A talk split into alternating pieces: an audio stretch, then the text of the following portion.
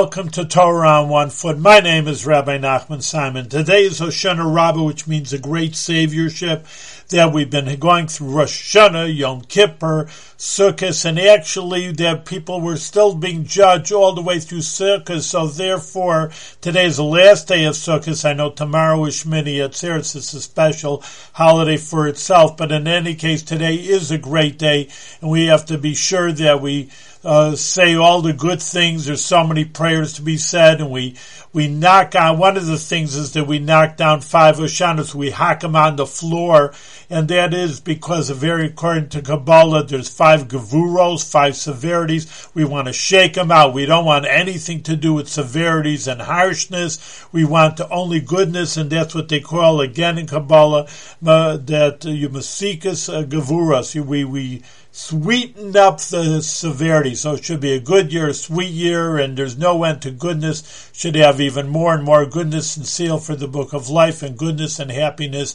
and health and everything you want.